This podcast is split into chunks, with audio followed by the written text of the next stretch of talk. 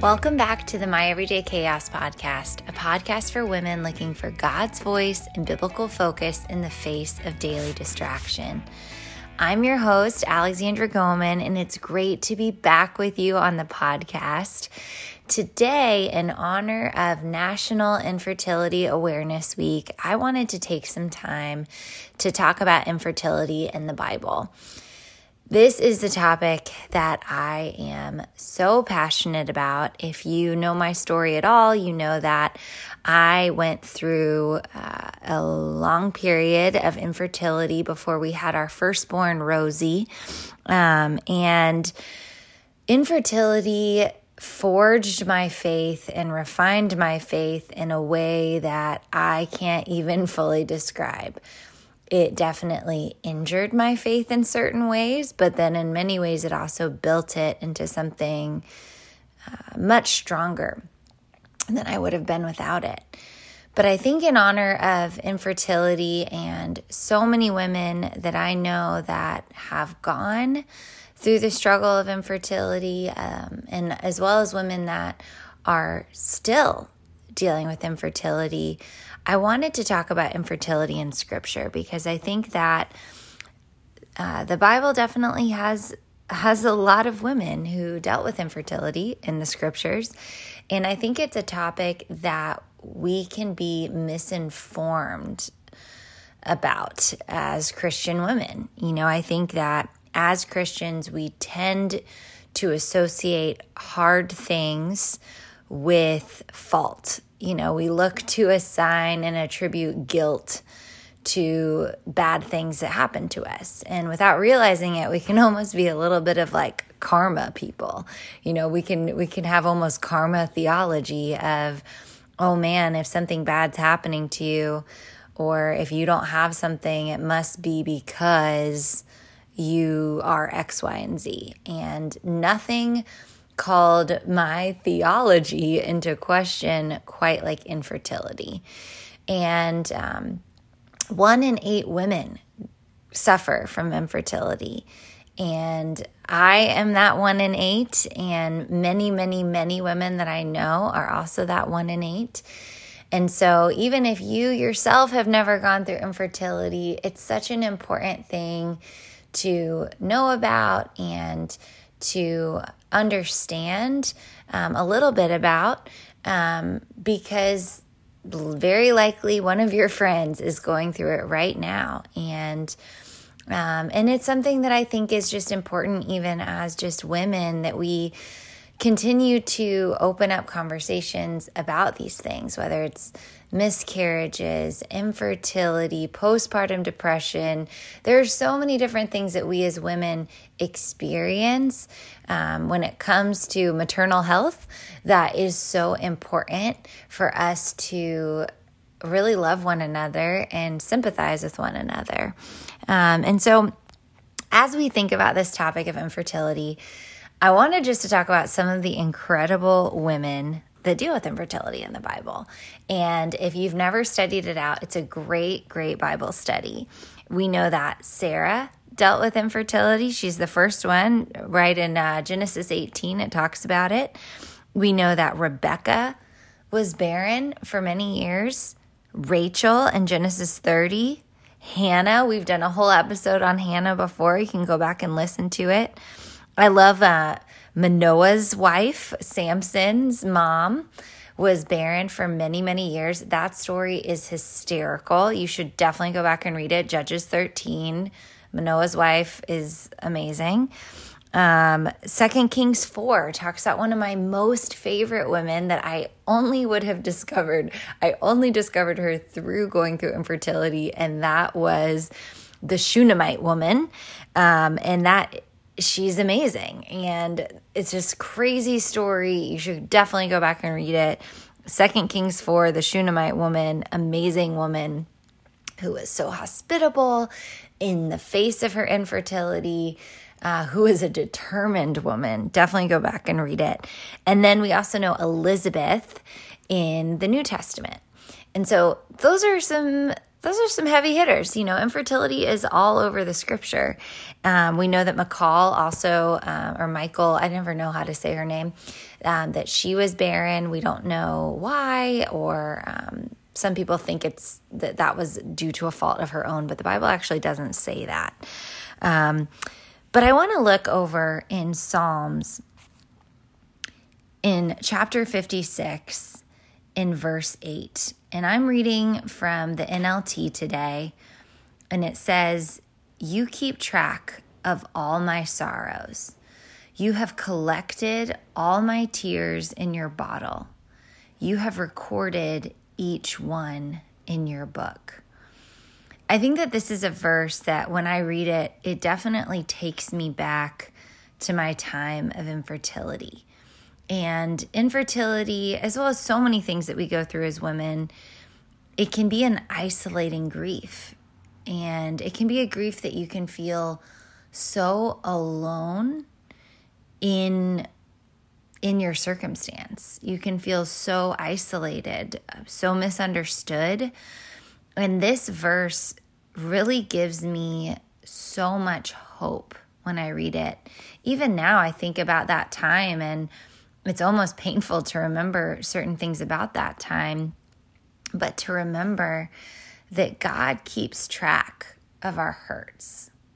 God remembers each and every tear even if nobody else gets it, even if nobody else understands, even if nobody else witnesses our grief, our God does. And He remembers them, He keeps track of them, and He even records them. What an amazing God that we have who isn't afraid of our grief, who isn't afraid of our tears, but gets right smack dab in the middle of our hurt and our sorrow and our tears, and He holds on to them. He remembers them. What an amazing God that we have. You know, as I look at some of these women who dealt with infertility in the scriptures, there's several lessons that I think that we can take away from them. And I'm not going to go through each one today, through each of the women, because it's honestly, it's a worthy Bible study. You should totally go back and, and study out these women. I'm sure that most of us haven't done a deep dive on Manoah's wife, but I highly recommend it. And maybe you've never even heard of the Shunammite woman, but I totally recommend a study on her because she's amazing. But here's some of the lessons that I learned as I went through infertility and studied out these women. Number one, infertility is not your fault. When we look at the scriptures, we don't see a God that blames these women for their circumstances. Our world does that, but God doesn't do it. And I want to say, sometimes I think in our world, we, without realizing it, blame women for infertility. Allow me to say this if you know someone that's going through infertility, or even if you just know someone that's trying to have a baby, things that make it seem like it's their fault that they can't get pregnant is when we say things like, don't stress about it, then you'll get pregnant. That's basically saying that it's a woman's fault that she's not getting pregnant, that she's too stressed out to not get pregnant, and it's blaming her for her infertility. God doesn't do that with us. You know, when we say things like, oh, have you tried eating this or eating that? Again, it's blaming women as if a pineapple could fix infertility. We have to be so careful with our words and not assigning blame as to why people can't get pregnant. God doesn't do that with women. You know, yes, Sarah struggled in her faith. We know that. It was it was rough, you know. I love um, the example of Rachel. She tells her husband, Give me children or I'll die. Talk about a dark time in her life. I mean, that is straight up darkness. And yet I relate to this woman. I remember feeling that way. But does God get mad at her in that moment? Does he say, Whoa, you are so messed up. How dare you say that? Now you're definitely not having kids. No, like, even though infertility led her to some dark places, God doesn't count her out He doesn't blame her. He loves her and he does open her womb. It's she didn't earn a baby. She didn't have to wait in this beautiful perfect way in order for God to grant her a child. So it's not your fault. That would be the first thing I would say that we learn from scripture. Um, the second thing that we learn, it's okay to look for mandrakes. Okay, this was one of my favorite things that I learned. I used to feel very guilty about the idea of potentially needing help with fertility treatments. Um, and I think that this is something every woman has to figure out her own, you know, convictions and beliefs about these things. But when I looked at the story of Rachel in Genesis 30, you actually see her looking for mandrakes at one point in the story. And mandrakes are this fruit that um, in ancient times were thought to increase fertility. And girlfriend was looking for them. She was she was trying to use them, and uh, and and probably so that she could get pregnant. Now I don't think that the mandrakes are probably the thing that really helped her out here, but God doesn't comment on it. He doesn't shame her for looking for help to get pregnant. He doesn't get mad at her. Um, he really he's silent on the issue, and I think that that's something that gave me a lot of freedom. Is hey, we have our own mandrakes that we try. You know, Jesse and I went to a fertility specialist, and thank goodness because Rosie is here today, and she is our our miracle baby. And I'm so thankful that God didn't, you know, that He opened the door for us to look for mandrakes. And um, and I think that God really blessed our efforts. We prayed a ton about it. We got so much advice. Um, and and we even really heard God's voice, you know, through our experience uh, in a fertility clinic. Next thing, hoping hurts. Hope hurts. And hope deferred makes the, you know, we know that scripture that hope, de- hope deferred makes the heart st- sick. And I think that hoping over a long period of time, it can wear us down. You know, I learned that really from the Shunammite woman. You see her, she was tired of hoping. And I think that there is so much grace that needs to be given to women that are hoping for things a spouse, a, a baby, a relationship, whatever it is, hoping hurts and it can wear us down. And our God sees that and He knows that and He's with us in that hurt. I think another thing that we see over and over again through these women is that prayers are heard. God hears our prayers. Maybe He doesn't answer them in the way that we want Him to right away, but God does remember our prayers. He sees our prayers, He holds on to them, and He remembers them. You know, you look at Hannah, and God remembered Hannah. I love so many times in these scriptures, it, it'll talk about how God remembers them. And infertility can feel like a time where you feel forgotten but God never forgets us. The world may forget us, but God never does. Another thing that we see is that God sees women. Many times in these stories, the woman is the one that God is really talking about and talking to. I love Manoah's wife uh, the angel keeps appearing to Manoah's wife, not to Manoah. And Manoah's kind of like annoyed about it. He's like, um, I don't really believe it.